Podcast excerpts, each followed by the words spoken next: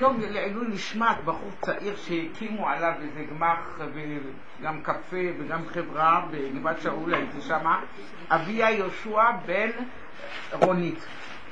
בחור צעיר, הוא כתאונת דרכים, אז הקימו עליו כזה, ברוך השם, מקום, יד שנייה והכל, מי שרוצה לדעת, יד אנג'ל.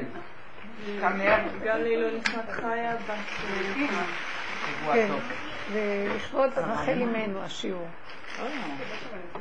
לא זכרתי. אין דבר. כאילו היום, אתמול, יום שישי היה יורצייט. שבת היה יורצייט של רחל אמנו. איפה היא? היא כבר ברחה משם מזמן.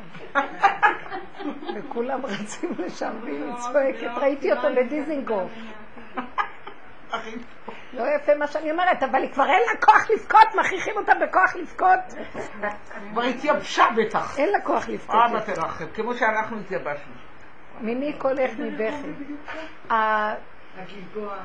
היהדות כל כך התגבשה בצער ובכאב, אז כל הזמן מנסים להחיות את הכאב בכוח. לא, זה כל הגלות. בכוח המודעות, רחל בוכה בשבילכם, אימא, כל מיני מודעות מאוד מדכאות. פתאום נהייתה מאמא רחל. עכשיו רק אני מדבר. לא, תמיד היא הייתה אימא רחל, אבל... אז תמיד כאילו, או שאנחנו, בגלל שאנחנו בדרך, או שבגלל שכבר סוף אין כוח להכיל את הסבל שכל התודעה היהודית נותנת לנו. חייבים לקום ולמרוד בתודעה היהודית הזאת, כי אחרת לא תהיה כאן גאולה.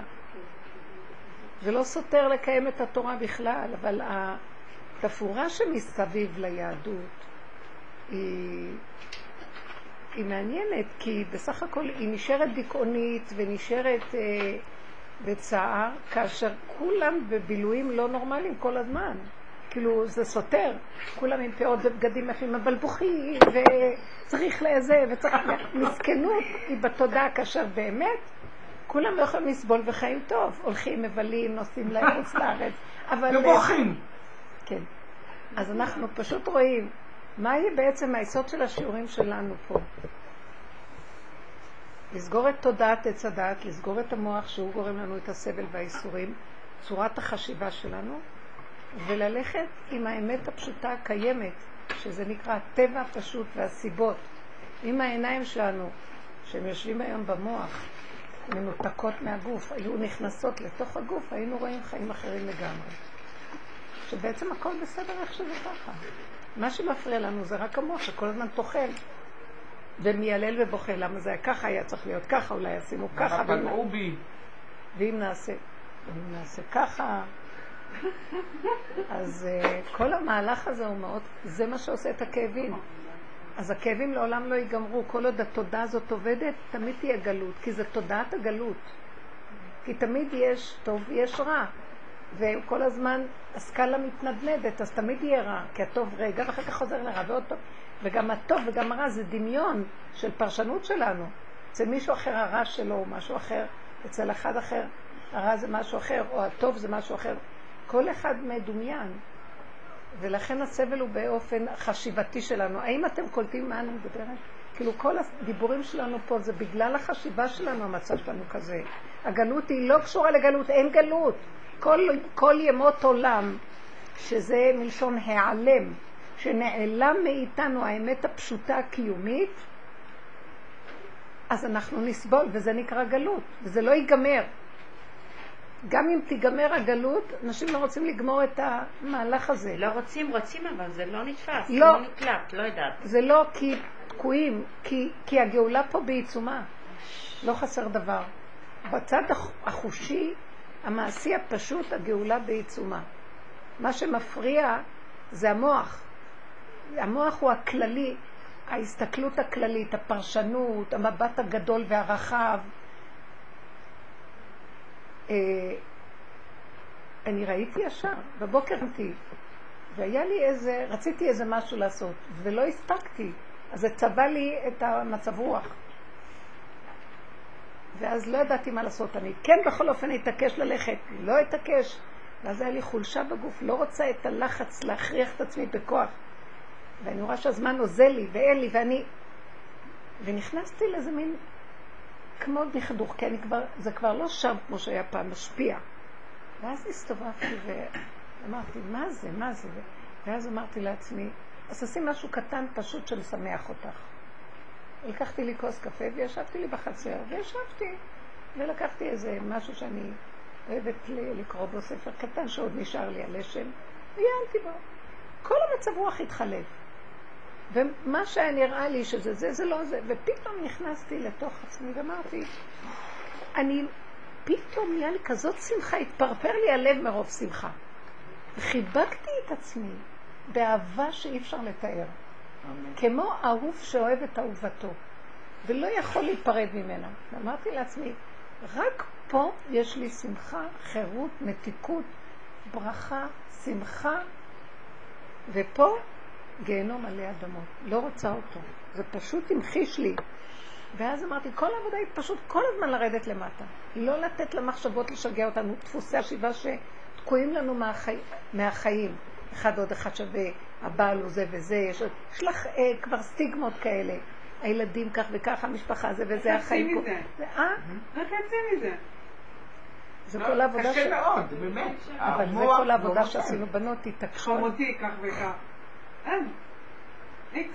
אז, זה מה מתחלק. שאמר לו הקדוש ברוך הוא לאברהם אבינו, לך לך מחרן, מחרון אף של עולם, מהתודעות.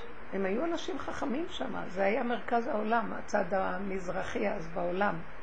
חרן, היו בעלי מדע והיו בעלי ידע ו... וכל מיני כוחות וכל מיני דברים.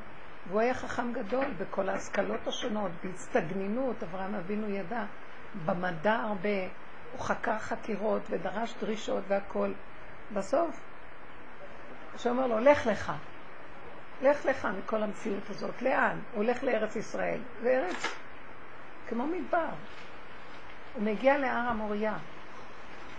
הזוהר הקדוש אומר שהוא הגיע להר המוריה, פתאום הוא הרגיש חושך הכי גדול. כל השכל שהיה לו נעלם לו. כל הדעת, כל החקירות, כל ההבנות, כל ההשגות, הכל נגמר לו. חושך גמור. ריק. עין. הוא חווה את יסוד העין. אין, אין כלום. צנח לו המוח. ואז השם אמר לו, אם אתה רוצה ארץ ישראל, אז אתה חייב לוותר על כל המוח הזה של קודם, ולעבור תחושת חושך. אין, אתה מאבד ומוחש את הכל. ורק אז אתה יוצר איתי את הקשר הנכון ומתחיל להיות לך תודעה חדשה של אמת. וככה זה. זאת אומרת, הלך לך של אברהם אבינו זו צעקה שקיימת אצל כל אחד ואחד. לך לך מכל דפוסי החיים של עץ הדת. גם שנגיד אנחנו אנשים תורניים, כבר אברהם אבינו זה מזמן, ואנחנו כבר uh, קיבלנו תורה, קיבלנו תורה, וגם התורה נשבתה בתוך אותו מוח. אז יש לנו תורה, אבל היא בתפאורה ובפסיכולוגיה, היא נשבתה בפסיכולוגיה של עץ הדעת. יש שם מלא צער, רוגז ומכאובים. יש ח... דבר הכי פשוט. מצווה פשוטה, הלכה פשוטה. את לא מקיימת את זה פשוט, את לא יודעת, ואולי ככה ולא ככה, ולמה, וכן, והייתי צריכה ככה, והוא יש לו יותר ואני פחות, ואיזה מין זה, ואין לי מדרגה, ומה יהיה, ואני רוצה משהו אחר, הייתי רוצה עולם... די. מצווה פשוטה. דברים פשוטים, הלכה פשוטה. הכל מבולבל, אולי כן ואולי לא. והכל נשבע בתוך תודעת עץ הדת. תנו לי להסביר עוד פעם, מה זה תודעת עץ הדת? מרגע שהאדם הראשון אכל מעץ הדת, הוא היה קודם בתוך הגוף, פשוט מתהלך בגן ורואה את השכינה. כל פעולה, היד שלו מורם אותי, יודע שזה השם. זה לא ידיעה של שכל. הוא לא השתמש בדעת בכלל של עץ הדת. אין דעת. הבשר שלו יודע, ידיעה חושית אמיתית, חכמה מאוד. משם שלמה המלך היה חכם גדול יותר מכל אדם. מחוכמת המלכות, ככה אמרו. מהחיים הפשוטים, חוכמת הלב, מחוכמת האמת הפשוטה של ההתנסות בחיים והחושים פתוחים והוא רואה, הכל זז. לא מהמוח של הריחוף והידע והאינפורמציות ואולי ואבל ואם ופן ו- ו- וכל הספק שביניהם ומה אני אעשה ולא אעשה.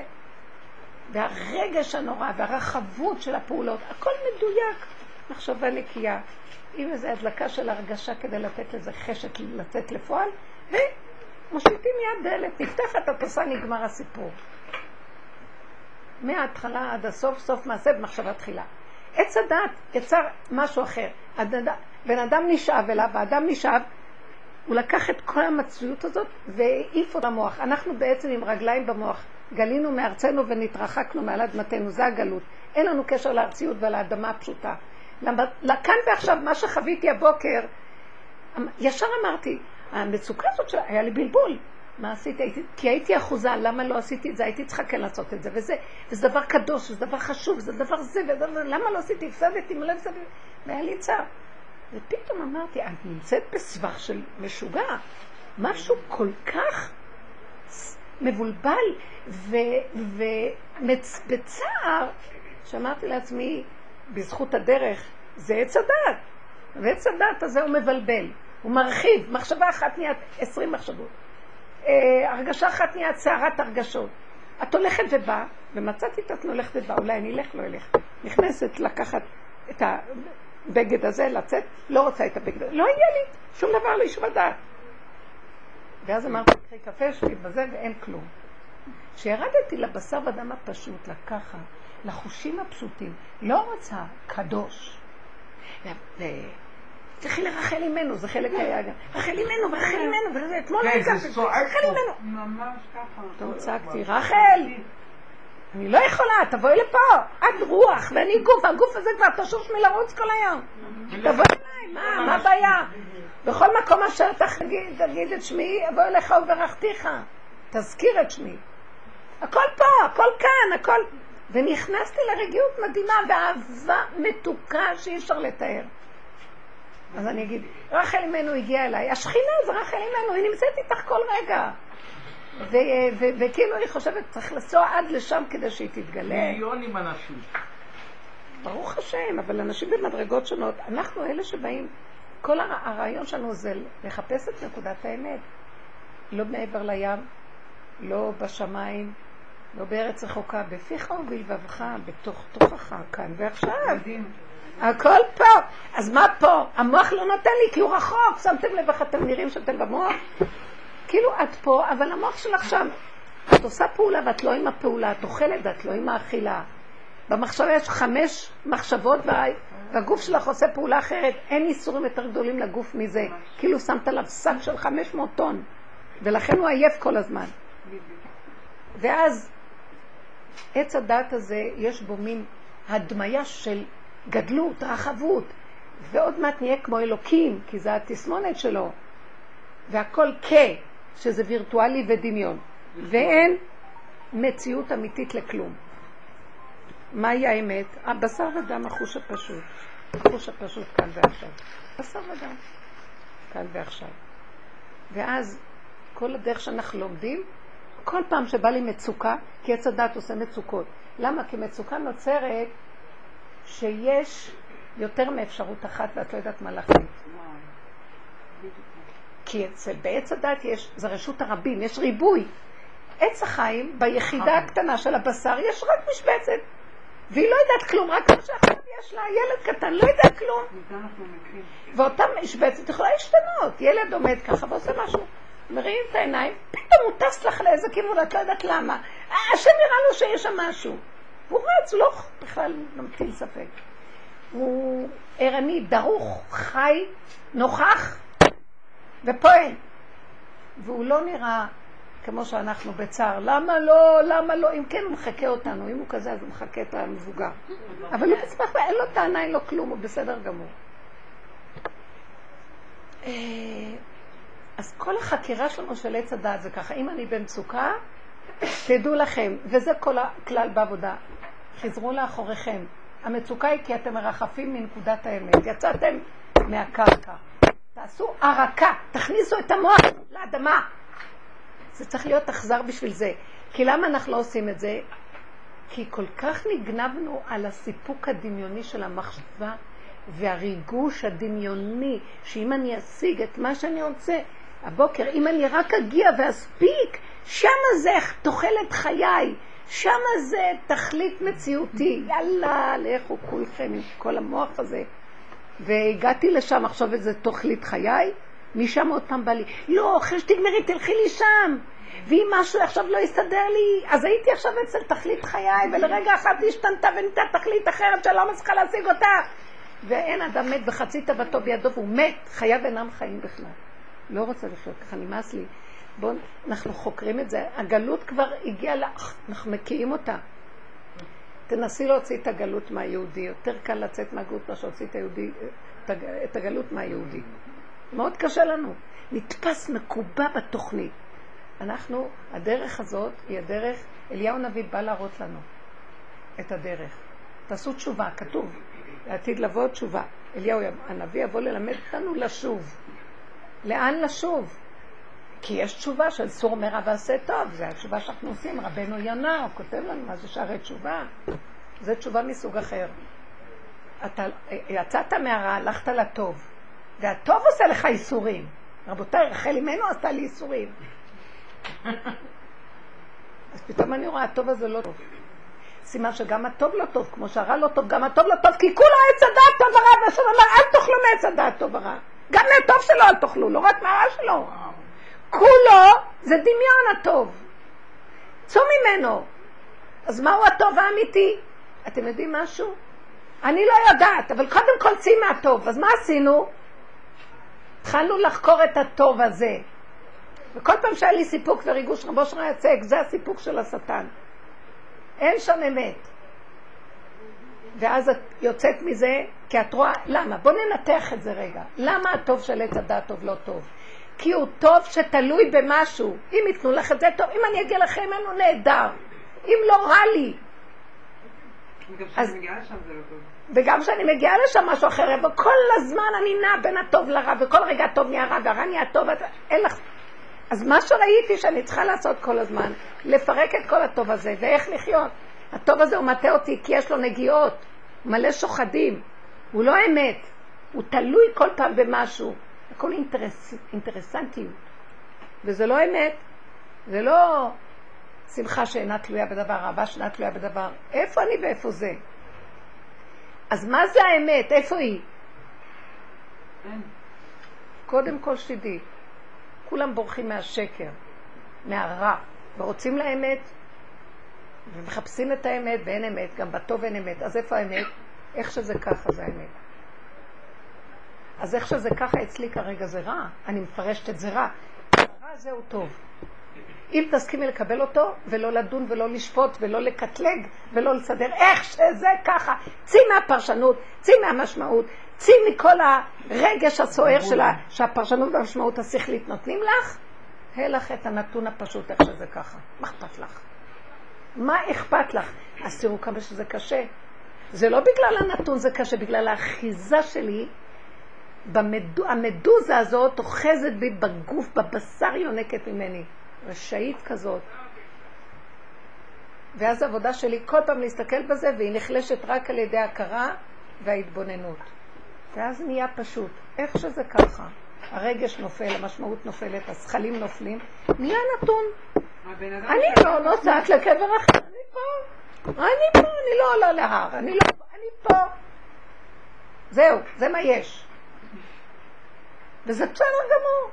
ההתנגדות שלי לזה זה לא בסדר. מי זה כוח המנגד? השטן, שטן הוא לי בדרך. כוח המנגד הוא השטן. כמו שכתוב, שהשם שלח לו את המלאך לשטן לו בדרך. המלאך, המלאך שהשם שלח להפריע לבלעם, הוא השטן של בלעם. הוא כוח המנגד, מה אכפת לי מלאך? לא אכפת לי מה יהיה. מנגד אותי, לא רוצה לו מלאכים, ולא שום דבר. אני לא רוצה שום דבר. רחל אימנו, לא רוצה כלום. קודם כל שלוות הנפש, רגיעות כאן ועכשיו, ואיך שזה ככה. לא יכולה להכיל יותר כלום. אם אנחנו נלך על המקום הזה, נפרק את המוח ונשאר בכאן ועכשיו החושי, הבשרי הפשוט, הנתון הפשוט של הקיום הפיזי. חבר'ה, הטבע פשוט זה בורא עולם באמת, זו השכינה. וכל מה שיש לנו בורא עולם, וכל ספריית הערכים החיובית והכל התורנית, זה זה דמיון של בורא עולם. זה דמיון חיובי, זה דמיון תורני, זה זה דברים חיוביים, מעניין, אבל זה דמיון. רב אושר היה אומר שגם הצדיק האמת הוא רק חי בדמיון הוויה, לא עם הוויה באמת. עד שהוא לא מגיע לביטול המוחלט. זה קשה. הכל דמיון. דמיון.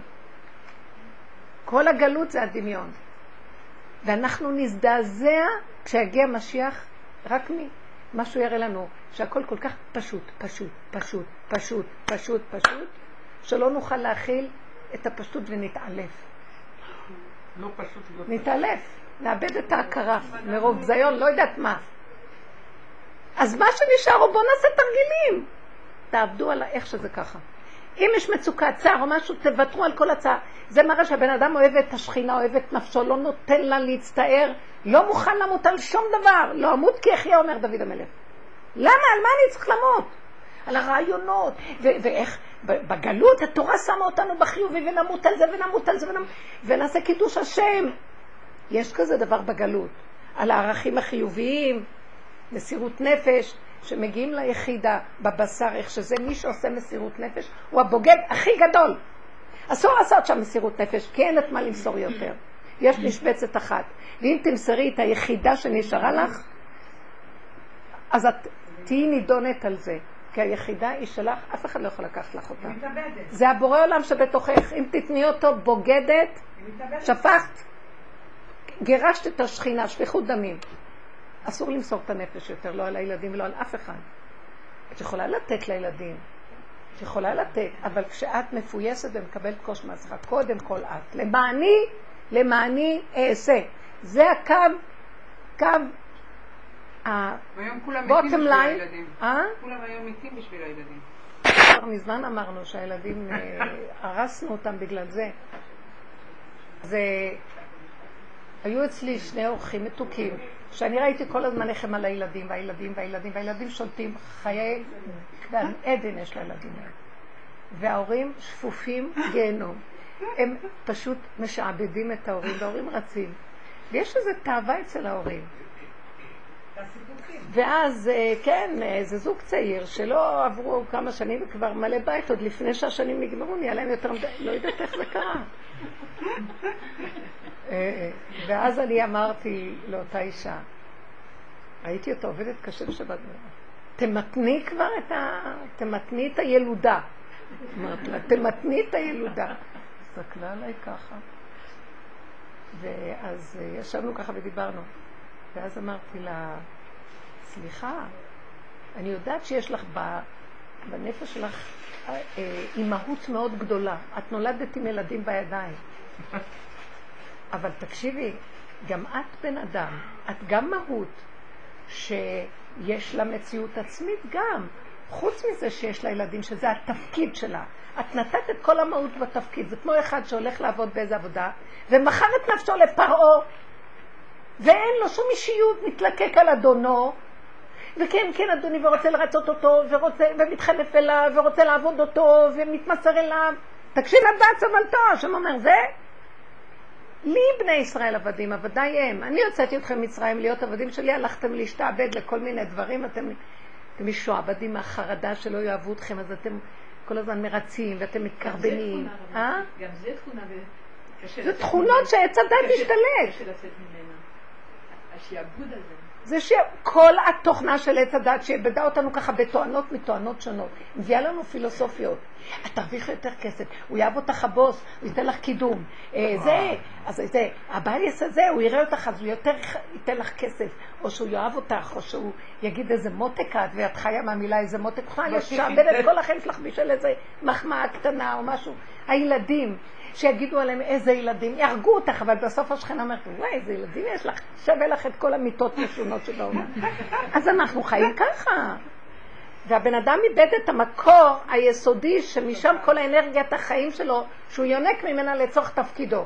כי הוא זרק את אותו מקור אנרגיה והוא יונק מדמיונות סיפוקיים שהמוח מסדר לו, הבנתם אותי? שזה יגיד עליו וההוא והשכנה תראה ובשכונה יגידו והייחוס וכולם וזה אין כלום. האמת, האמת, הבלבוסטה עושה עופות כל היום. אני כל הזמן הורגת את עצמי לקרוא בלבוסטה. להיקרא. וכל העבודה שלנו היא לפרק את כל הדמיונות האלה ולחזור להיות נאמנה ליחידה.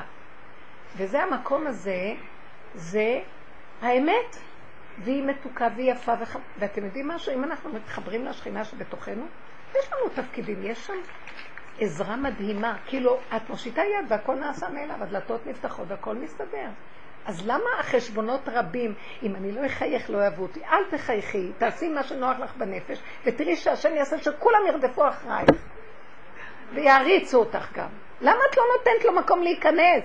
והוא נכנס מלמטה, לא מהשמיים היא.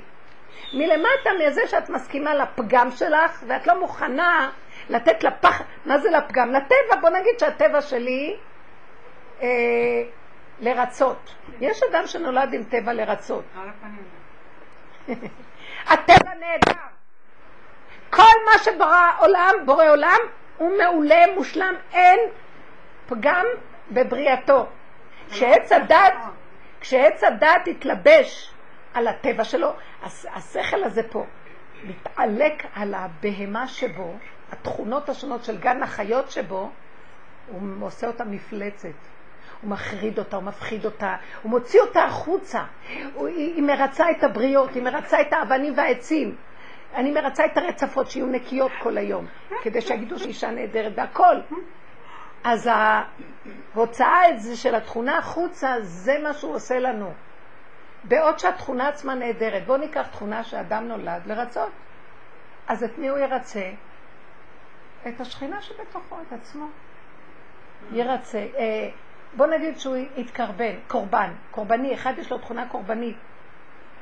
אז הוא יקריב את עצמו להשם, לעצמו, מעצמו לעצמו. הוא יתקרב לעצמו. בזה הוא נותן את טבעו לבוראו. תקשיבו, הכל לכבודו הוא ברא. עוד מיליון כאלה תכונות שניקח אותן. תביאו עוד תכונות. עצלנות זה תכונה נהדרת. אתם יודעים מה טוב בה? אם היא לא יוצאת החוצה, אז האדם נכנס על כיסא מלכותו, והוא יודע, זה לא נקרא עצלנות. עץ הדת נותן לזה קונוטציה שלילית, קורא לזה עצלנות. בוא ניקח שאדם לא ממהר לרוץ לאיזה דבר, כי המוח שלו מבהיל אותו, זה עצלות טובה. כלומר, המילה עצלות אצלנו נתפסת כדבר שלילי. למה? כי תודעת עץ הדת היא חיצונית, אז בחוץ זה דבר שלילי. אבל אם האדם לוקח, הייתי אומרת לאדם הזה, בנקודת האמת שלו, איזה חיה מסמלת, הייתי אומרת המילה עצלות. יש חיה נמלה. נמלה? יש חיה שקוראים לה עצלה. איך? יש חיה שקוראים לה עצלה. היא כל החיים שלה גרה על עץ, ממנו. היא יושבת על עץ החיים, מה יש לה? למה שהיא תדע? זאת אומרת, היא יונקת מנקודת האמת שלתוכה. עכשיו, כלפי חוץ היא נראית שהיא לא זהבה והיא עצלנית. אם היינו רואים את החיים הפנימיים שלה, איך הם רוכשים, לא היינו אומרים שהיא עצלנית. היא מפנה את הכל פנימה, והיא חיה בפנים. אמנם אני אגיד לכם, צריך איזון בזה, כי זה לא שאני אשב כל היום בתוך עצמי, אבל האמת, אני רוצה להגיד לכם, למה לא? ש... רבי שמעון ברוך ישב במערה 12 שנה, תראו מה יצא ממנו.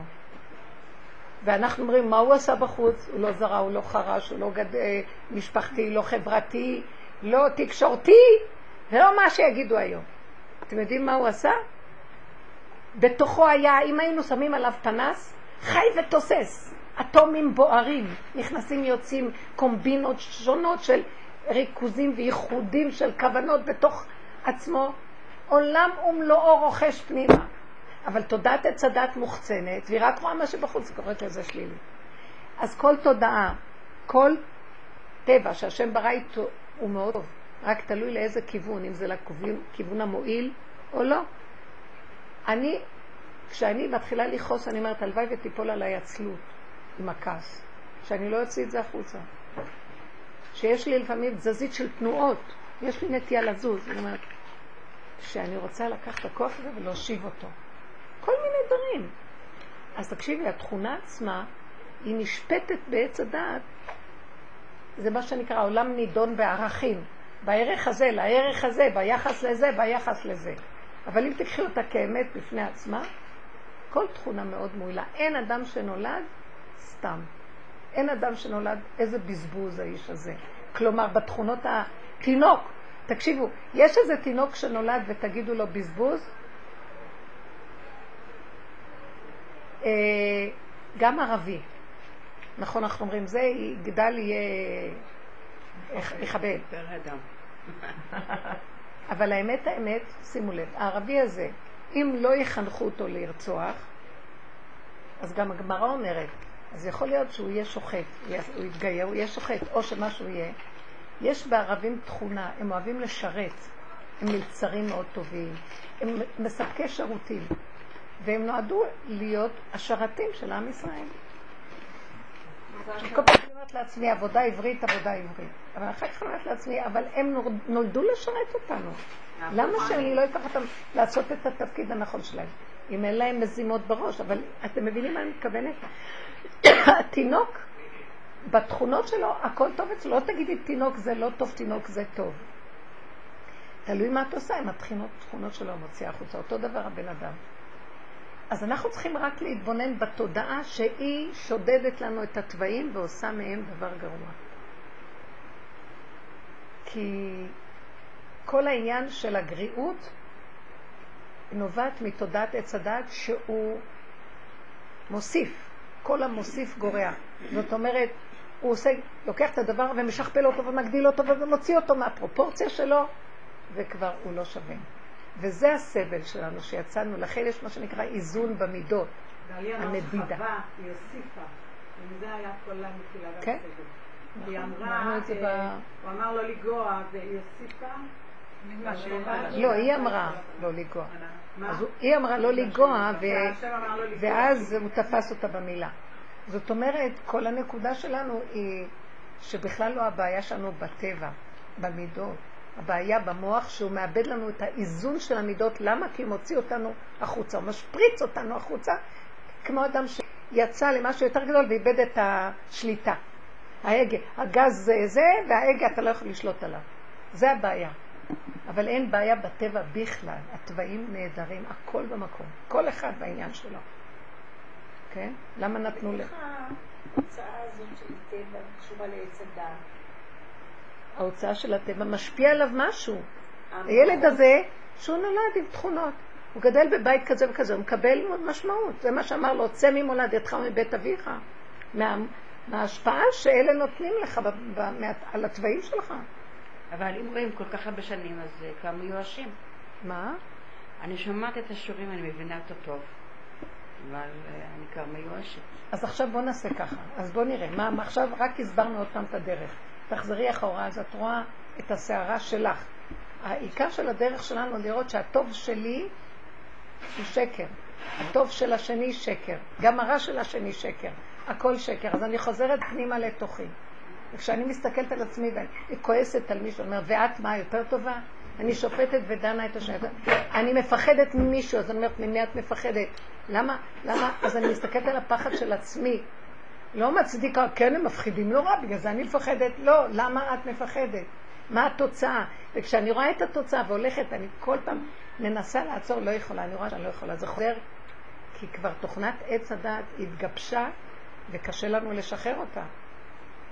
אין אסיר מתיר עצמו מבית האסורים, אבל יש דבר אחד שהאסיר כן יכול לעשות, זה להכיר שהוא אסור ולצעוק, אני אסור, אני תקוע, זה לא השני מרגיז אותי, זה אני. זה מה שקרה להם במצרים, הם צעקו, הם קלטו, ויצעקו בני ישראל אל השם וטל שבתם האלוקים מן העבודה. כי הצעקה שלהם לא הייתה לפרות, סדר לנו קצת אה, תנאים יותר טובים. בביטוח לאומי ובמשכורות ובריביות, תוציא את המע"מ, לא יודע מה. לא, הצעקה הייתה למה בכלל הגענו להיות משועבדים אצל הדבר הזה, אנחנו לא רוצים, אנחנו מופקרים, למה בכלל האמנו, איך הגענו למקום הזה, והם צעקו מתוך הצער של עצמם, שאין להם שליטה על מציאותם, וזה חוזר עוד פעם ועוד פעם ועוד פעם, והם לא יכולים לצאת מפאווי הזה. אז זאת הייתה הצעקה, וישמע השם ויקשב השם וידע השם, בגלל הצעקה האמיתית שלהם. אז זו הצעקה הראשונה של האדם. בוא נצעק שאנחנו תקועים, לא יכולים לת מפה. אבל האדם לא יצעק עד שהוא צועק למה השני עושה לו צרות, הוא בוכה להשם על השני. ואני אמרתי, למה אני לא מגיעה? אני רוצה כן להספיק. ורק שראיתי, הצער שלי נובע מעצמי. אני אעשה לעצמי את הצער שלי, ואני תקועה. עד שלא הגעתי למקום שאני משלימה שאני לא יכולה. לא יכולה. לא רוצה להיות יכולה. לא מוכנה, לא כלום. אני מורדת. ברבות הזמן שמסתכלים וצועקים להשם, משהו בתודעה של עץ הדת נחלש. זה דמיון. את שמה עליו את הפנס, הוא נחלש. שמה פנס על המוח ועל התודעה הזאת. את רואה שזה את עושה לעצמך את כל הצרות. ואת לא יכולה להפסיק, אבל מפעם לפעם שאת רואה ומקבלת ומפנימה ולא זורקת את האנרגיות החוצה לשני, אפילו אם זרקת, תמיד תחזרי לאמת. תגידי, טוב, צעקת עליו, אבל באמת את יודעת שהאמת נמצאת. הבלאגן הוא אצלך ולא אצלו. ככל שאת חוזרת לזה עוד פעם ועוד פעם ועוד פעם, זה מפסיק. משהו, נכנס כוח כזה, שמפריד אותך מהדמיון הזה מתמוסס והתבוננת על מקומו ואיננו. ואת נכנסת למקום אחר לגמרי. נכנס השם. אז יש, באמת, התהליך הזה הוא תהליך שקשה, כי כל הזמן את צריכה רק לעבוד עם עצמך. יותר קל להאשים את השני ולהוציא את כל השפריץ עליו. וכשאת עובדת עם עצמך זה תהליך של מיטה. זה מה שאליהו הנביא יבוא לעזור לנו. לחזור, לחזור לאמת שנמצאת באדמה שלנו, לכלום שלנו, לטבע הקטן הפתוח שזה ככה. בלי מוח, בלי טענות, בלי מענות. וזה תהליך של מיטה. אליהו הנביא נקרא איש אמת. יונה בן אמיתי היה תלמידו של אליהו הנביא, לכן הוא נקרא בן אמיתי, בן איש האמת. ויש פסוק שהשם אומר בפרשת האזינו, ראו עתה כי אני, אני הוא. אני אמית ואני אחיה, אני מחצתי ואני ארפא ואין מידי מציל. אז מה אומר? אני אמית אני פתאום קלטתי, זהו, אני אשלח לכם את אליהו הנביא שימית אתכם, אבל זה אני בתוכו. זה אני ממית אתכם, זה מיתה טובה! אני רוצה להגיד לכם שמי שנכנס לדרך הזאת ועושה עבודה פנימית, הוא מת, הוא ממית את האגו. אבל אין מיתה יותר טובה מזאת. תלכו על זה. זה תחושת מוות. קשה. את לא זורקת על השני ושופכת את הסיפוק שם, את מכניסה את זה פנימה ואת מתה להתפרץ. לא. את גם רוצה להאשים את עצמך, וגם את אומרת, גם את לא אשמה. זה תכונה, ולאט לאט התודעה הזאת מתפוררת. האלוקות שנכנסת בתודעה שלנו, שאנחנו מסתכלים, של העבודה, ממיתה את האגו. אני ממית, ואני אחיה, ואז הוא גם מחיה, אותנו. באמת ממית אותנו, אני ממש, כל הדרך הזאת שנים. זו תחושה של מיטה, מעט מעט אגרשנו מפניך, אחורה, אחורה, אחורה, עד שנהיה כמו, כמו מיטה ממש. אין לך כוח, לא רוצה לחיות, לא, קשה. מת, האגו מת. אז uh, הוא מרים עוד ראשים, אל תחשבו. אבל בכל אופן זו תחושת מיטה, ואחר כך יש גם תחיית המתים. מישהו מחיה אותך, משהו. זאת אומרת, רגע, איך מת כזה הולך ומדבר? איך מת כזה הוציא שבת כזאת עם כל הבישולים? הלוא הוא מת. איך בכלל הוא עוד חי ונושם? הלוא הוא מת. מוחש לך שיש מי שמחיה אותך בכלל. ורק ככה אנחנו נכיר את הבורא עולם האמיתי. נתון. פעולות הפשוטות. אומרת מילה, ודווקא זה נשמע טוב, את עושה פעולה. את רואה שבדיוק לפי השכל ההפוך אף אחד לא היה צריך להגיע, כולם באו, כל מיני דברים שהם חיים אותך מספרים אותך, וזה הוא. זה לא את, זה לא השכל שהיה קודם. כאן מתחיל להתגלות בורא עולם. זה תהליך. אבל אין דרך יותר טובה מזה. לא כאילו. כן. אז אמרתי באמת שאליהו זה, אני אמית, כי הוא ממית, הוא היה אכזרי כמו עורב. צריך הרבה חוזק לדרך הזאת, חוזק הלב. ואני אחיה, רבו היה אחיה השילוני. מעניין. הוא המית, והשם מחיה. הוא ממית ומחיה. קוראת לו אחיה החילוני.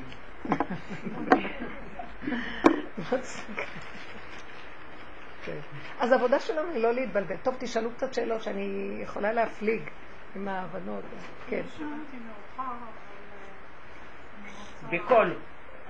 אני רוצה להגיד שקיבלתי את המכתב ממס הכנסה. עוד פעם? קיבלתי את המכתב ממס הכנסה שבכל תוקף הם רוצים שלוש מיליון שלוש מאות. עכשיו השלב הבא זה ללכת לעורך דין שיטפל בעניין. ללכת למשפט או משהו כאילו. אני אמות ואחיה ואמות ואחיה, אין לי... תגידי, ומה אם תעשו פשיטת רגל? אז אני חשבתי על זה מאוד. הכי טוב. אבל אני לא טוב לי עם זה. לא כל כך טוב לי. של מי ארבע מיליון? למה? שהם יוותרו על החוב, תצאי מהבנקים, השם מראה לנו היום, צאו מהבנקים, הבנקים אין בהם ברכה, זה נחש לא, מושך. זה מ- מבחינתי, זה לא טוב לי. בהרגשה, אני מרגישה שזה לא טוב לי. אולי אני לא בדרך הנכונה. בסדר, מה האופציה? לא אכפת לי, תשארי עם ההרגשה, אבל השאלה אם יש לך ארבע מיליון לתת להם. שהעורך דין, אני בעצם, יש לי טענות צודקות למה אוקיי, אני לא. צריכה לשלם. תקחי. שהעורך דין ילך למשפט והשופט יקבל את הטענות שלי, זה אופציה ממש... אוקיי, זה בסדר. אם זו אופציה טובה זה לא לחיות. רק את יודעת משהו, תלכי על זה, רק אל תתרגשי ואל תחזי בזה שהישועה שלך שם. הישועה בזה שאת מבטלת את הכל ואומרת אין לי כלום, לא אכפת לי, מה שיהיה יהיה, ואם זה לא ילך נעשה פשיטה. אז מה שעשיתי היום, הלכתי לבנק לבקש הלוואה בשביל לשלם לעורך דין. וקיבלתי הלוואה. אין לי, אין לי אומץ להיות פושטת רגל, המנהל בנק כל כך מאמין בי. ואני ברגיל עכשיו. זה דבר אחד. דבר שני, יש לי דירה על שמי. אז יש מצב שמס הכנסה יעקל את הדירה. אבל גם פה אני אומרת, אולי העורך דין יצליח במשפט, בעזרת השם, ולא יעקלו לי. מה עורך דין אומר? אני באחד יש לי... צרות לא העשירים. עורך דין, בסדר. עכשיו, הציעו לי למכור את הדירה אפילו במחיר הפסד. ולקח את הכסף מהם. זה יכול- זה גם אופציה. השאלה אם לעשות את זה. למה את מחכה יותר מדי? את מדי, אני אגיד לכם מה ראיתי בתוך כל זה, אני כאילו ראיתי את הדמיון של הרצון לרצות את מנהל הבנק ואת החברה הכללית, שלא יחשבו עליה שאני פושטת רגל. אם לא תפשטי יד, תפשטי רגל, אם לא תפשטי רגל, תפשטי יד, תעשי משהו. חבל לך על הזמן, תהיי פושטי יד כמונו, שאנחנו לא פושטי יד ממש. ישימו כי- וזה יתפרש כמשהו, רגע, זה יתפרש כמשהו שאת כאילו מבריחה. אז צריך לחשוב, אם את הולכת על הקטע של עורך דין, אז את הולכת על הקטע של עורך דין.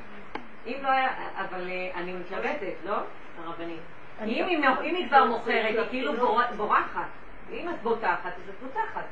כי הקטע של מכירת הנכס הוא קצת הברחה, ויכולים לשים לא את זה. מדויק. אני אגיד לך למה. הדירה שלי... אה, חבר'ה, תסתכלו. בתוך הדיבור הזה איפה אתם, זה לא סתם סיפור. איפה אני? מזה את הדירה על שמי. רגע. חוץ מזה שזה מאוד מעניין.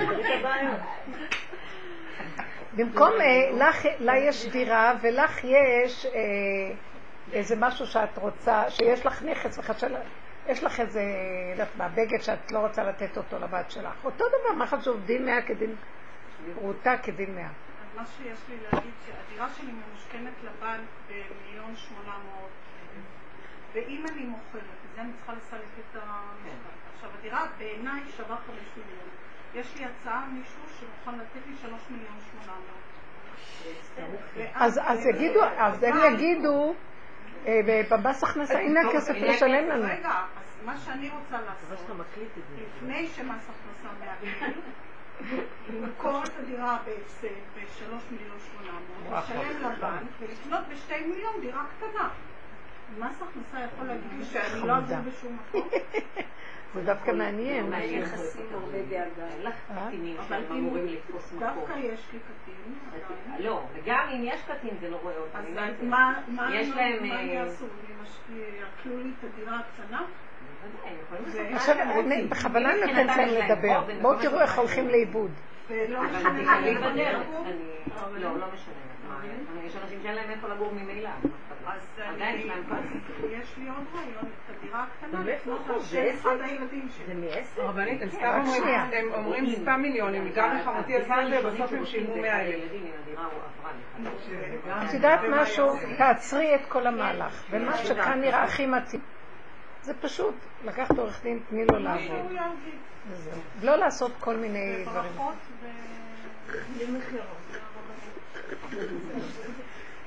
ברוך השם, קחי רק מישהו מתאים.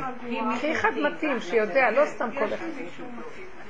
שהוא אחד שכבר עבר דברים ועושה תיקים ויודע איך לסדר, ותצאי בכלום בסוף, בעזרת השם. השם איתך. בזכות השיעור הזה, בזכות רב אושר, ו... אבל תוציאי נקודה אחת של למה שרב אושר יקום ויגיד בוא אה, עלייך ויעזור, יהיה מליץ יושר. אם את לא בדרך איתו, לא, הוא לא יהיה. ממש בדרך. אז מה, מה את מראה לנו שאת בדרך? איך? אני פותחת וסומכת על השם, ולא מבין. זה לא נקרא דרך. זה כפירה. זה רק דמיון. אז מה, אז לא, זה שהיא הלכה לבקש היום הלוואה זה צעד יפה. אפילו עם כל הבלגן שלה, זה התאבדות בחדר. אני שואלת, ממש לא, זה מה שרואה, התאבדות. אבל אני צריכה שאתה מדבר. בדיוק. אתם לא קולטות מה אני אומרת. הדרך שלנו זה לא חשוב מה שנעשה. חשוב, יש כאן, אני קשורה עם נקודת האמת, קרי, השם, או אני לא קשורה איתו. לקחתי הלוואה, לא, לא לקחתי הלוואה, מכרתי דירה, לא מכרתי דירה, לקחתי עורך דין, לא לקחתי... זה לא חשוב כלום, הכל אפשרי לעשות. בטבע, תדעו לכם, ככל שאני נכנסת לנקודת האמת, אני רואה, וואי, הרמב"ם אמר, בגאולה עולם כמנהגו נוהג, יהיה עורך דין, ויהיה זה, ויהיה הכל יהיה, ויהיה בנקים אולי הכל יהיה. רק מה? הכל ייעשה מתוך, כי זה ככה העולם מנוהל עם סיבות כלכליות מסוימות, שככה זה תוכנית העולם.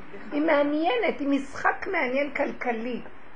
אבל אם אני אחוזה רגשית, ואני או למעלה או למטה, או בטוב או ברע, או בסערה או בכאן, אני לא איתו. אני צריכה לעשות.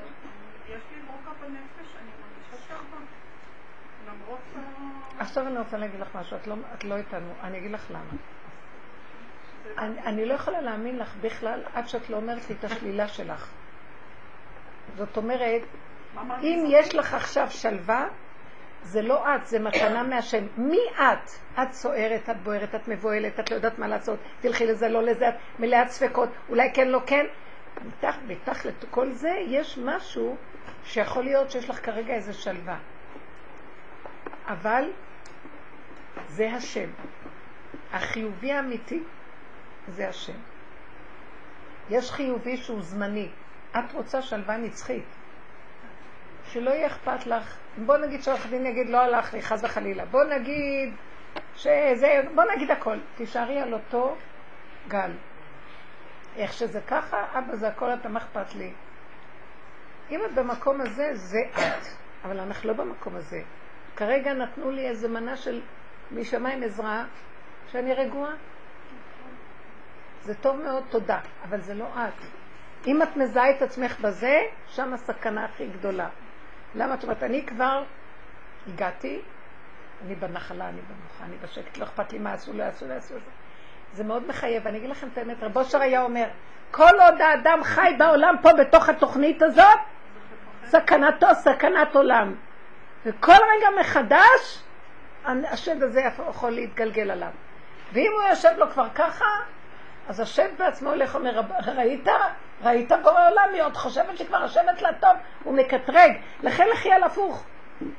מה הפוך? מי את? מה קורה לך את באמת? את קצת מפחדת, את לא יודעת, אני חסרת ידיעה, תגידי את האמת להשם, תגידי לו ככה. וזה נקרא ללכת אחורה, לעשות תשובה של אליהו הנביא. ללכת אחורה ולהתוודות, והתוודו את חטאותם לפני השם. את אה, מניחה את הידיים על הקורבן, ואת אומרת לו, ריבונו של עולם, אני לא יודעת אם אני אקח את זה, זה יצליח, אם אני אמכור את הדירה. מה שעכשיו גלגלת לנו, זה לא אומר שהבן אדם לא ברור לו. מה לעשות? אז אני לא יודעת. ורק אתה יודע. תכלית הידיעה שלא נדע, תן לי להשלים עם האי ידיעה. תן לי לקבל שאני לא יודעת. תן לי לדעת שלי אין ישועה. רק להשם הישועה, לעמך ברכתך צלה. לי אין. אין ישועה לבשר ודם. הישועה שלו זה הגילוי של בור עולם. למה שבור עולם יתגלל עליו? למה שרב אושר יעזור לך, בוא נגיד, יהיה מליץ יושר מהצד שק... השני? כי את מוכנה לתת לו את העין שלך, שאין לך, שאת לא יכולה. השם לא מתגלה על האדם ונותן לו ישועה עד שהבן אדם מתוודה עם האמת. יום הכיפורים, אז מתגלה י"ג מידות הרחמים ומקבל רחמים כיוונים לא בטבע. אבל אם אנחנו כבר סידרנו, ואת מזהה שזה את, לא טוב. לכי עם הנקודה של האמת. מה האמת? שאני תמיד חסר ורק אתה יכול להשלים אותי. לכו עם הכיוון הזה. אני ראיתי בבוקר, אה, חיסרון המוח שלי.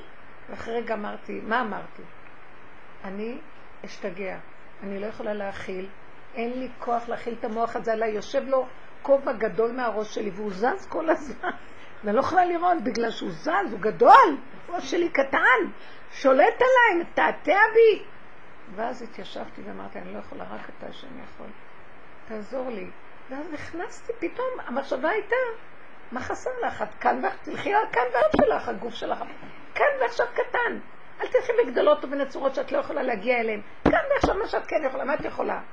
לסדר לי קפה. יכולה לשבת. אני יכולה להתנדנד, נדנדה כזאת מתוקה. אני יכולה לקרוא כמה שורות. נהיה לי רגיעות לשנייה, שווה את כל העולם. זאת האמת שלי. ואז אמרתי לו, רק אתה תנחה אותי. אם אני צריכה להגיע, אני ואם לא, אז לא. אני לא יכולה. הכל בקלות עד אליי ברחמים ובאמת תיקון. ככה צריכה להיות ישועתן של ישראל. אם אנחנו נלך על הכיוון הזה, הוא יתגלה ויעזור לך. אבל אל תלכי, כאילו, את מבינה מה אני מתכוונת? לכן רב אושר יתגלה על מישהו שמתוודה על הפגם, מתוודה על החיסרון שלו. ולאין אונים עוצמה ירבה. אה, כי יראה, כי אוזלת יד ואפס עצור ועזוב, אז הוא מתגלה עלינו. אבל שאדם יתוודה ויגיד. הסכנה הכי גדולה זה שסידרתי לי את הצד החיובי, הסתדר לי פתאום. זה לא. כי זה תמיד סקאלה שהולכת ובאה, ויכול לענות, וזה קשה מאוד. אל תהיו בייאוש, תמיד ללכת, אז מה עכשיו התכלית של הדרך? מה אמרנו פה? לכו על השלילה ותסכימו לה, תחבקו אותה, תאהבו אותה, תגידו, אני לא יכולה. שם יש ישוע. מתהפך. עכשיו, כל השאלות שעכשיו תביאו, בואו נחפש את נקודת הלא יכול. בבקשה, כן.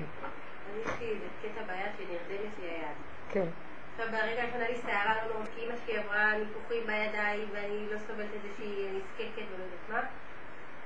והמון המון פחדים, הרגשתי שכמו הכובע זה שד. כן. אני כבר יפרטו לי את היד ואני אמא אגיד אה, זה, כאילו הלך הלך. בסדר, בסוף הלכתי לרופא, זה יכול להיות איזשהו אה, משהו פה, אה, לא יודעת, כן, צריך לטפל בזה, בסדר, עשיתי תור, פתאום נהניתי, אמרתי אז אני אמות. אז אמא... אתם רואים את עץ הדת? טק, טק. אז מה- היה? תעצרי שנייה, אני אתן. אני... אה, כן, אני רוצה את אני ה... דומה לאמא שלי, שאני כן. לא כל כך אה, מתחברת. עלה, עלה, עלה, ואז פתאום קבעתי את התור לרופא, שמעתי, ובסדר, זה גם פחות אה. אתם רואים מה קורה לבן אדם? הבן אדם, יש לו נקודה אחת, נתון. המוח הזה של עץ הדעת לוקח את הנתון, נקודת נתון בחיים, טבע, מה? לוקח אותה וטק טק טק טק טק טק טק טק מתחיל לסדר לו לאורך ולרוחב. מה זה סבך של עץ עץ ה...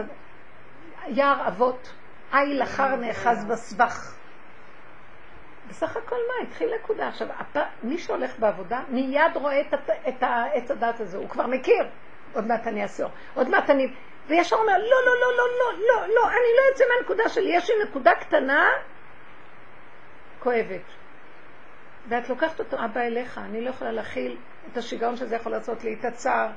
אני לא רוצה, מתחיל להיות החשבונות, אימא שלי וסבתא שלי והדודה שלי וזה ככה, וזה, זה נורא ואיום. אז תקשיבו, אני אומרת לכם, זאת אותה אחת שסיפרתי לכם. יש לי כאן נקודה לנגוע בה בעיקרון. ישר לחזור לנקודה הראשונית ולא להתרחב ממנה, להודות באמת. זה נתון, כואב לי, קשה לי, השם תעזור לי, אני לא יכולה. לא יכולה לסבול כאב. תלכו אליי, לא יכול, לא יכול, לא יכול, לא יכול. ו... ואז המוח יגיד לו, טוב, לך לרופא, תעשה בדיקה קטנה, הכל מקומי קטן, נקודתי. אותה אחת שעם הילדים שהייתה אצלי, ואז אמרתי לה, ת, תעשו, ת, כי כל רגע, כל, כל רגע היא יולדת. אז אמרתי לה, תמתנו. אז היא אומרת לי, לא, את לא יודעת את השכנה, השכנה שלי, בגיל זה וזה, מאוד צעירה, פתאום היא לא יכולה יותר ללדת.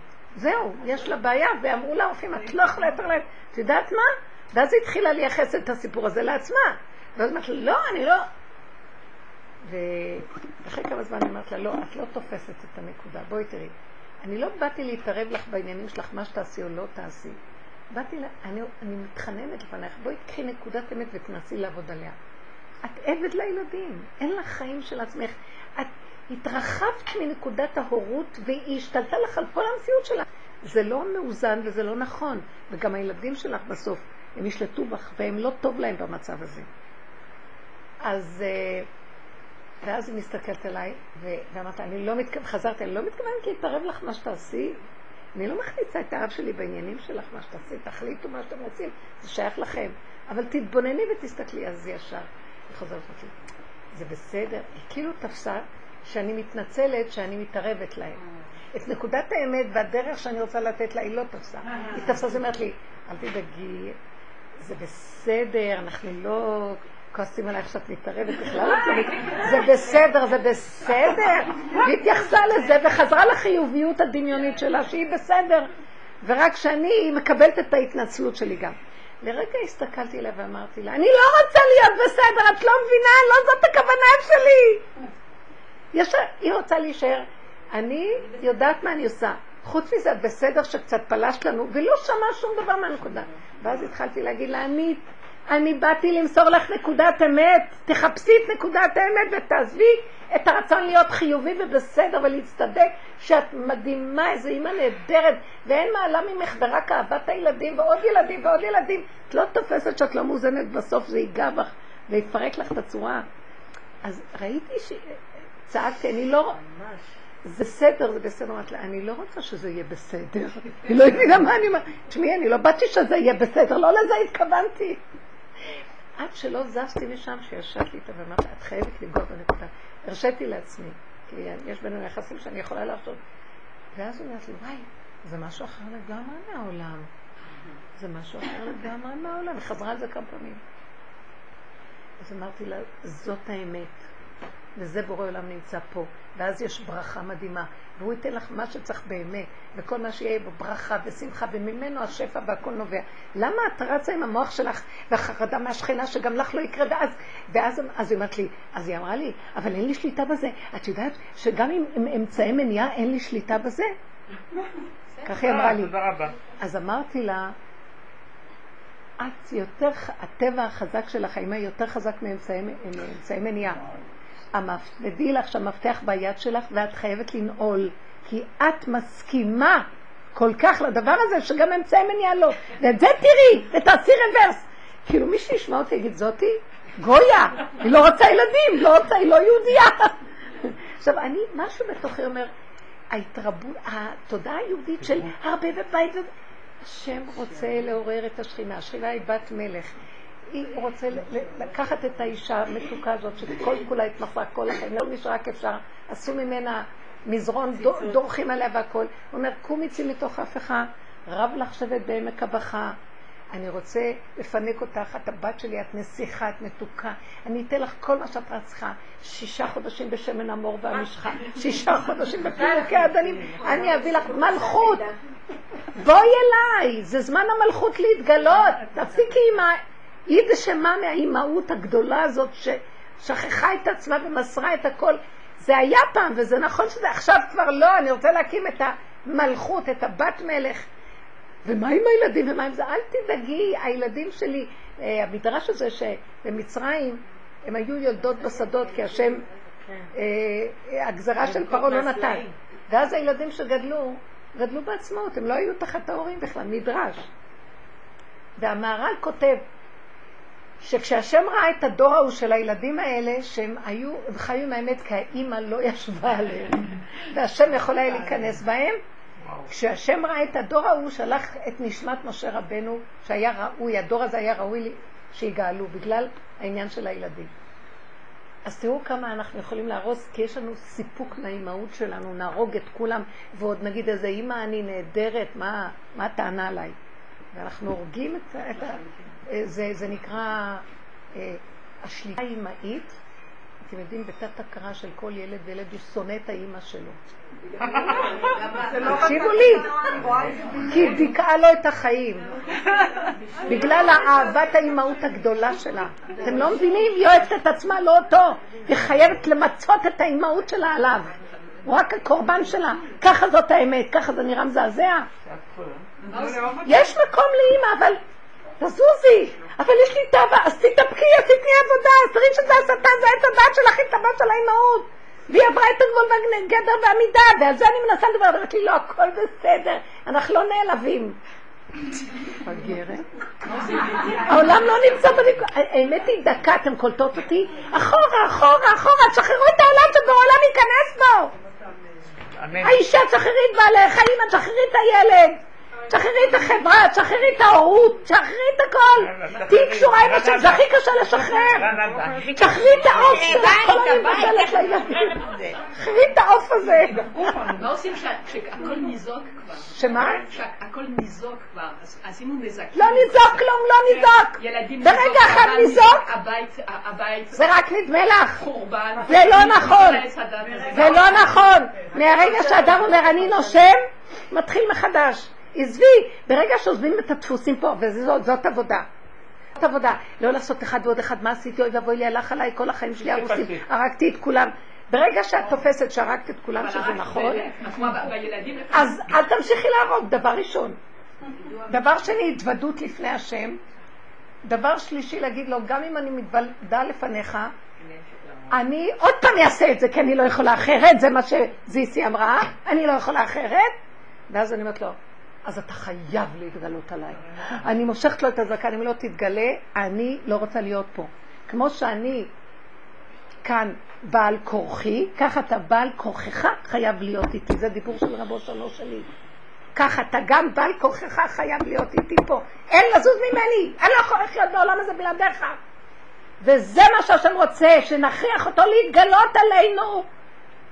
מה אנחנו אומרים לו? אנחנו גדולים, don't call us we call you, אנחנו מסתדרים פה, שנצטרך נעשה ככה וככה. כל רגע, אין נשימה שאני לא יכולה להחריב עולם. וחיו את הסכנה ותלכו על הבת מלך שלכם, והוא אומר לך, או, אני אוהב אותך, גם אני אתן לך להיות בת מלך מכל טוב ארץ מצרים. גם אני אסדר לך את כל מה שיש לך פה, כי הממלכה עדיין שלך, יש לך תפקיד, אבל זה יהיה אני, ואת תדעי שזה אני, ואת ואני רוקדים, והכל בסדר. השם יכול לעשות הכל. למה אנחנו לא נותנים לו? כמה החיים שלנו קשים פה. כן. זה רק להגיד לך שלא נהרס כלום. זה במוח הכל חרוב. אתם יודעים, עוד פעם, רק סליחה שאני... אתם יודעים משהו? הגאולה מזמן כבר פה. במוח זה גלות. מתחת לגלות הזאת יש כל הזמן גאולה. מתחת לששת ימי השבוע כל הזמן יש שבת. שבת היא כל יום. עובדה שהתנאים אומרים שיגיע יום שכולו שבת. כל יום ראשון שבת, שני שבת, הכל בשבת. תחליטי את, זה יהיה שבת. אבל תכלס כן דברים נהרסו. מה? יחסים, יחסים, אווירה בבית, בגלל העץ הדת. אווירה כלום. את יודעת מה תחייכי, תתחילי לחייך, תגיד להם, חבר'ה, יתחילו טענות, תגידי לי, הכל בסדר, נכון, אתם צודקים, אבל עכשיו בוא נתחיל מחדש, אין כלום. אתה לא חייב לי כלום, אני לא חייב לך כלום, אתה לא חייב... תשחררו, תשחררו, תאכלו, תשתו, תהנו, תלכו, לא להתווכח, לא לדבר, לא להתרגז. נכון שעכשיו זה כבר זה, אז יהיה גלים של מרירות, אבל את אל תגידי ש... יפרנס את המרירות.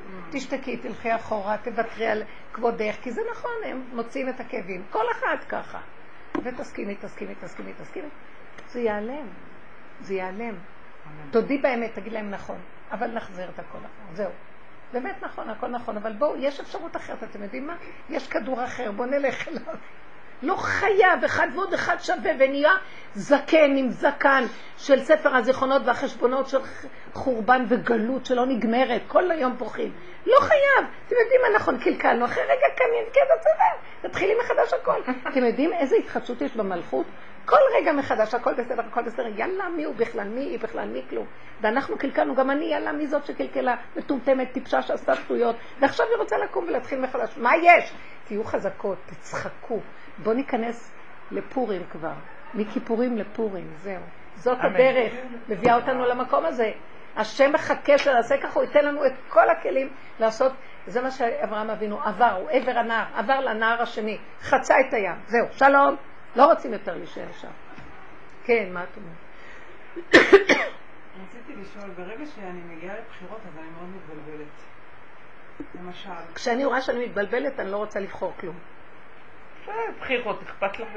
לא, לא, למשל, למשל. לא בחירות. לא בחירות של זה, בחירה של עצמי. חמודה, איזה תמימה. נמאס. נכון. מה? מה את רוצה להגיד? למשל, נכון. אימא שלי עכשיו היא אלמנה, והיא חוזרת לארץ, היא הייתה 13 יום בחו"ל. ואין אף אחד שמקבל את פניה. כולם עסוקים מהילדים, וכאילו אני מרגישה ש... מה, אין לך שילך לקחת אותה משדה התעופה? לא. אז אני אלך. אז יכולה כאילו להביא לי מתנה? אני חושבת שזה התפקיד, כל פעם אני הולכת. כל פעם אני הולכת, כאילו אני חושבת שזה התפקיד שלי ללכת, ועכשיו זה ב-12 בלילה. אני צריכה להיות, כאילו אם אני ארצה... אז אני אומרת לו, מה החובה שלי? כאילו, ללכת לשם, או שלנהל את עצמי נכון ולקום בבוקר בזמן? אז אני לא יודעת מה לעשות. תראי, אמא שלך לא באה כל יום. לא כל יום היא צריכה לקום בלילה וללכת. אומרת, אני לא צריכה יבוא לקחת אותי, יש לי טרמפ, יש לי ככה, אני לא איך צריכה. היחידה שלנו זה בדיוק? זה היא או זה אני? כי היא כבר אמרה שהכל תמיד עליה, וכולם חושבים שהיא צריכה לעשות והכל. למה הם לא חושבים שהם צריכים ללכת? הם אומרים לי, לא, אה, קודם כל אח שלי מסכן עם הרגל עם סכנת קליפה, אז. הוא לא יכול. אז זה, טוב, מה הלאה? נתונים, חבר'ה, נתונים פשוטים, בלי רגש. אחר כך אה, אחותי הגדולה, היא תמיד לא יכולה, לא יודעת. היא לא יכולה אף פעם. ו- לא, באמת, מסכנה, היא לא אמרה את. זה, כן. היא בעבודה יותר מכולנו. אבל היא בהפקרות של, גם כשיש יותר מדי זה הפקרות. מה הלאה? ואחר כך אה, עוד אחות, שתי אחיות שאחת תגיד, לא יודעת, זה תלוי בבעלי, ואז אני לא יודעת. תרדי לכביש, מה אוקיי. אכפת לך אז לנסוע מה? לפני שלך? נורא נחמד. גם את לא לבעלך. ומה הלאה? אבל זה נכון, אז מה אכפת? עכשיו תראו את מה שמתם לב? השם עשה את האדם ישר. מה הוא ישר? נתון פשוט, אימא ב- בשעה 12 בלילה, אימא מבוגרת. מה, ואדם עשה חשבונות רבים. השם עשה את האדם ישר, והם ביקשו חשבונות רבים. זה ככה, הוא לא ככה, מה אני אעשה? כן אלך, לא אלך. קומי לך, צאי לא. אבל אז. בעלי יגיד לי, "את תמיד את צריכה לעשות הכל, למה האחיות שלך לא עושות? נכון, אל תקשיבי לו. אתה צודק ואני אלך. זה בלי רגש. הוא מסכסך, הוא מנסה לסכסך. למה רק את? וככה זה העולם, מלא סכסוך. כל היום העץ הדת יבוא ויסכסך אותנו. אז אל תקשיבי לו. הנתון הפשוט, אמא מגיעה, אני, אני מבחינה תורנית פשוטה. כיבוד הורה, בא בשעה כזאת, כל החיים נתנה לנו, הולידה אותנו, גידלה אותנו, היה לנו שעות קשות, כמה באמצע הלילה, עשרות פעמים עלינו, מה לא? היא באה בשעה 12 בלילה, שאחד הילדים ילך לקחת אותה, אם הם לא רוצים, גם אל תדוני אותם ואל תכעסי עליהם ולא כלום. אני לא. קומי את, תחטפי איתך מצווה, זו מצווה פשוטה, נקודה. אני לא רואה מה הסיפור פה. אבל היא אמרה שיש לה טרמפ, האמא. לא, אבל זה יפה היא אמרה- כמה זמן מאז שלא ראיתם אותה? 13 יום. אה, 13 יום? זה גם כן משהו, ש- אז היא רגילה לבוא וללכת. ויש לה טרמפ. אה, יכול להיות שהיא סתם תשקר. אני לא יודעת. היא אמרה, תגיד לך אני אגיד לך את האמת. אה, מה הסיבות שלך? את יכולה ללכת? חוץ מזה שאומר זו ככה וזה. השינה שלה. סתם, אני אומרת, יש לך אפשרות אני למשל לנסוע. הלילה לא ישנתי בכלל, לא הצלחתי לישון כל הלילה. את נוהגת? כן. אז את יכולה לנסוע, אז את צריכה לישון. לכי תשני חמש שעות ולכי תקחי אותה. השאלה מה זה סטופר, כשאומרים לו לישון, ילדים. לא נותן לישון. וגם הבת שלי. אה, מתוקה. מה זאת אומרת? את יכולה גם ללכת לקחת אותה? לא, אני אומרת שיש לאימא שלי ילדים. יש לה מה? ילדים, שיש לה ילדים. יש משהו, בני כמה הכי קטנים? לא סתם, לא סתם אני שואלת. שאלות. הכי קטן בן ארבע, אי אפשר שהגדולה יותר תשלח? למה? הגדולה שלי, קודם כל הגדולות שלי כבר במוקדם בחוץ. והגדולה שלי בת 12, אני צריכה להתווכח איתה שהיא תלך לבית. זה מה שקרה בעולם. האימא הזאת, שכמו שדיברתי עם האימא הזאת, שהיא גם בגיל כזה צריכה להכריח אותה לקום ויש לה כל כך הרבה עול. לא, אני כבר לא סליחה, אני. והאישה הזאת שאצלי באה הרבה, האישה הזאת, ו- וראיתי שינויים, אמרתי לה, ילדה בת ארבע, שלוש, שתשרת אותך כבר מעכשיו, תביאי לי, תקחי לי, תתני לי, תעשי לי. רק ככה. מקטנות שהילדים ישתתפו ויעשו דברים, מה זה שהאימא הזאת דרך צריכה אגב, לעשות? הבן ארבע מה זה אם יש לאימא. שהיא תלך קצת לעשות לאימא שלה משהו, ילד אחר יותר גדול לא יכול להקים את הילדים פעם אחת ולשלוח אותם, מה קרה? לא מה נהיה. בעולם? כלום היא לא יכולה לעשות. אם אני מבקשת ממנה משהו, מה אני נראית לך הילד שלך? אל תבקשי ממני, אין לי כוח. אתם רואים? אתם רואים? אבל לבוא לאכול ולקבל בכניסות וזה, של בתי ספר. והכל, זה בסדר, כי הילד, ההורה חייב לו, וזה מה שקרה בעולם. אבל לי הייתה אימא הפוך לגמרי, עליה השלום. אימא שלי הייתה כזאת, רק היינו קמים, ישר היא הייתה עומדת בפינה ומנצלת אותנו לגמרי. תביא לי, למה? היא ידעה שאנחנו נקום ונגיד לה, אז היא הפכה את הקערה.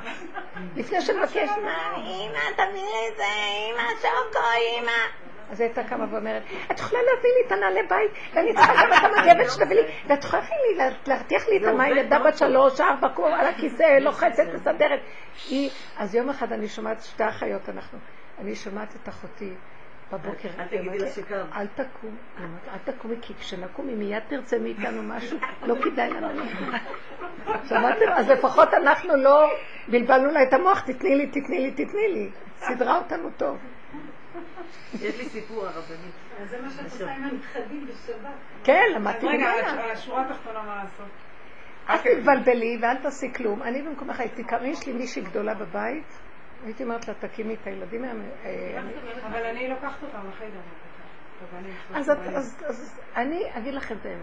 מינוס להיות עם נהגת. משהו, מה שנראה לי, אבל כל אחד עכשיו, אני לא הייתי חושבת הרבה, כן הייתי הולכת להביא את אימא, אז הייתי שנה שלוש שעות, אחרי שכולם ילכו אני אשן יותר וזהו, יש כאלה מצבים שזזים.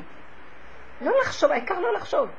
גם אם לא תלכי, זה מה שמעייף אותי, המחשבה הזאת. אז לא, אז. רגע, תחליטי לכאן או לכאן. גם אם לא תלכי הכל בסדר גמור, אם יש לה טרמפ באמת, הכל בסדר. רק באמת באמת, אל תהיי בצער. זה נקרא להיות עם השם. איך שזה ככה, ותהיי בשלווה ובשקט. רק לא לטחון ולהיות במצוקה הזאת. שמה עשיתי, לא עשיתי, אולי כן, אולי לא. זה תמיד, תוותרו על המשוגע הזה, שיש סיפוק במוח, להיות כל הזמן במטוטלת של הספק. אין גיהנום יותר גדול. אין שמחה כהתרת הספק. הספק הזה גומר לאדם את החיים. ואפשר לחשוב איזה החלטות יש לו כל כך בחיים שהוא מת עליהן. הוא לא יודע אם לאכול את זה או את זה. הוא לא יודע אם להגיד את המילה הזאת. יאללה, תגידי מה שתגידי, תאכלי מה תאכלי, תשני או תקומי, לא חשוב כלום, רק תהיי בשקט. זה, זו, זה הנקודה. חוץ מזה, יש כאן איזה נקודה, שאם את עושה את השיקול, נראה שיש כאן מצווה, אבל יכול להיות שבאמת היחסים ביניכם כאלה שהיא הרבה נמצאת, ואתם הרבה איתה, והרבה את משרתת, נותנת לה דברים. אז לא נורא אם היא תגיע גם בטרמפ לבד. ואם אני למחרת כאילו חשבתי שיום שני יהיה לי יותר כיף ללכת נגיד בצהריים, לבקר אותה, לקבל את פניה בנחת. אם היא מגיעה לבד והיא יכולה לבד, והיא אומרת דבר נכון, אז זה בסדר גמור. כן, זה, זה יכול להיות מאוד. מה, הכרטיסים יותר זולים בשעות האלה? אתה יכולה לבוא גם אה, בבוקר. לא נורא. העיקר, אבל מה, מה הנקודה האמת? העיקר לא להיות במצוקה. לא לתת לשטן הזה את הסיפוק שהוא הורג אותנו, הוא צוחק עלינו. על מה? כאילו, עוד תגידי, על כלום אנחנו מתים. גם כשהמצוקה יורדת, אז השם יביא לך את השכל הנכון מה לעשות. ברגע שאת במצוקה, את לא תדעי מה לעשות. המצוקה יורדת, אני רואה, הנה סיבה פתאום. אז, אז לא, את לא, יודעת לא משהו? משנה. אז יש כאן נקודה שאני רק אגיד ובזה נסיים, וכתבתי את זה בזה. שהספק זה עמלק, כל הספק, כל הבלבול זה עמלק, ועמלק אנחנו מוחים אותו, הוא נמחה לבד כשיש מנוחה. והיה בהניח לך השם מכל אויביך סביב, אז תמחה את זה חמש. אם תביא, כמו שהיא אמרה, אל ת... מה אכפת לך ככה או ככה, קודם כל תהיי במנוחה. תגידי, עוד כמה דקות אני, אני לא יכולה למצוא עכשיו מחשבה, קודם אני אהיה רגועה, ומתוך הרגיעות פתאום יתפוס לך משהו. כי ברגיעות אין עמלק. עמלק הוא מסעיר, הוא מעוקל, הוא עקלקל, הוא פעם פה ופעם פה ופעם פה. והשקט והשלווה והמנוחת הנפש שלא שווה לי לסעור בעד שום חלל הידע. אז, כשאני במקום הזה, פתאום יש מנוחה ומשהו בהיר יודע מה לעשות, פשוט. מולך עמלק. אז תדעו לכם, אז תדעו מה- מה קורה, אין הדבר הכי גדול בעולם. שהנפש, היא מוחה את עץ הדת. עץ הדת הוא יונק מהסערה, הוא יונק מהבלבול, הוא יונק מהספק, הוא יונק מהתסכול, הוא יונק מהמן, ומהיגיעה ומהקושי, ומתי שאת אומרת, לא מוכנה. יותר טוב לי להיות גולם שלא יודע כלום, מה שדעת מסובכת, אחוזה בסבך, אז יותר טוב לי ככה. ברגע שאת במנוחה, הוא נמחה, הוא הולך, אין לו קיום, מאיפה הוא ינוק? מאיפה הוא ינוק? לכן גם מתאפשר מנוחת הנפש. דברי חכמים ושם נבואה. חכמים היו יוצאים בנחת, הם חרטו על דגלם מנוחה, מנוחת הנפש. חכמים הם אנשים שלא סוערים. אז אומרים להם, אז אומרים, לא. הם יכולים לאכול, גם בתוך הכעס יש להם איזו נקודה של צחוק. ישר חוזרים לעצמם וצוחקים. תלכו על הדבר הזה, זה מאוד עוזר. אחורה, אחורה, אל תאמינו לעולם. עכשיו, כדי שזה יעזור, אל תיכנסו, מישהו מתווכח איתכם, אל תיכנסו בתוכן של הדברים. מחכה כאילו מתי הוא יבלע לך את הראש, ואז בתוך הלוע שלו מנסה לצעוק הצליל. את רק רואה שאת מתחילה להאמין לכל הדיבורים. את מאמינה אם שלך תגיע, לא תגיע, כן תגיע, ואת צוערת ואת מצדיקה למה שאת צוערת, כי זה אמא שלך ואמא שלך. שום דבר לא שווה את הסערה, זה דבר ראשון. אחר כך יהיה לך איזה מחשבה מה צריך לעשות. אם את עושה ככה, השם אישה, הוא כל כך אוהב אותנו שאנחנו חוזרים למנוחה. כי לא ברעש השם. כל זמן הדקה. עוז וחדווה במקומו. אז בואו נלך על השקט הנפשי. הסערה של העולם לא נותנת לנו, וזה כל מטרתו לשבור אותנו, להרוג אותנו, וכל היום הראש שלנו טוחן והשיח מחוגגת. יאללה, אתה יודע מה? אני חושבת כל כך הרבה אנשים, אני מסתכלת על העולם אחרי קהלת, מאוד מפסיק לי. אנשים מיליונרים עזבו, השאירו מיליונים ירושות. אנשים רבים על הירושות של עוד פעם, הסיבה של עץ הדת להתנפל על החיים ולהסיר אותם. הם כל החיים עבדו, הלכו, מה יש להם מהעבודות שלהם? יושבו כאן מיליונים, אין לי צער יותר גדול מזה. אני אומרת שאם אני, אני בעזרת השם אמות אחרי גיל 400, והיית רוצה שכל מה שיש להיכנס לקבר, ככה לא רוצה. כמו הפרעונים. פעם היו ככה דברים. כן? רק זה חסר לי, את יודעת, מסתובבים בקבר, לראות אותם רבים. לא עבדו על זה, כמו שכהנת אומר, למה שאני אשיל את כל מה שיש לי, למה לי? מי יודע מי יבוא אחריו ומה יעשה עם כל הכסף? בשביל מה?